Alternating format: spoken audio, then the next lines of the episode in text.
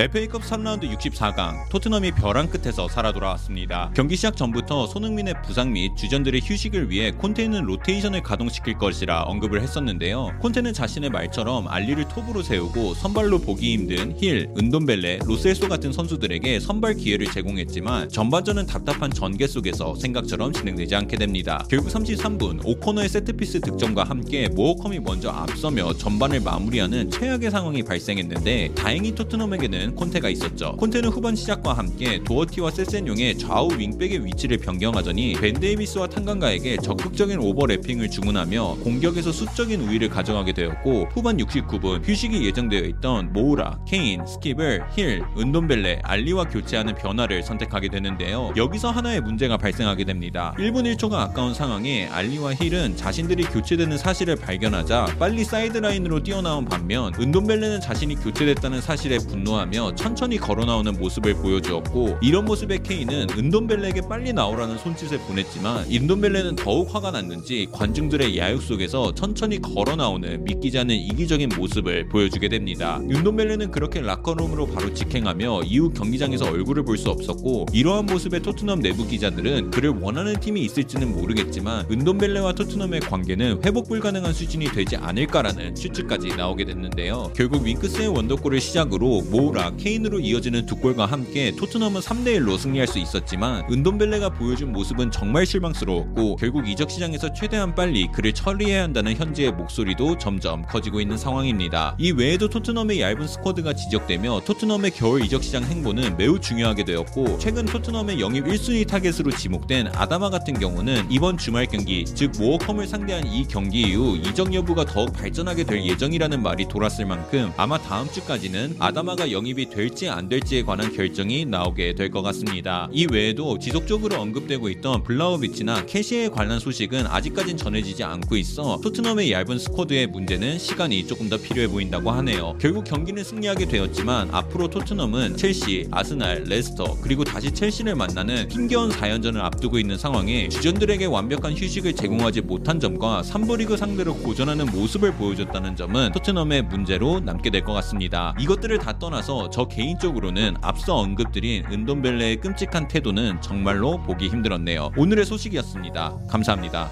끝!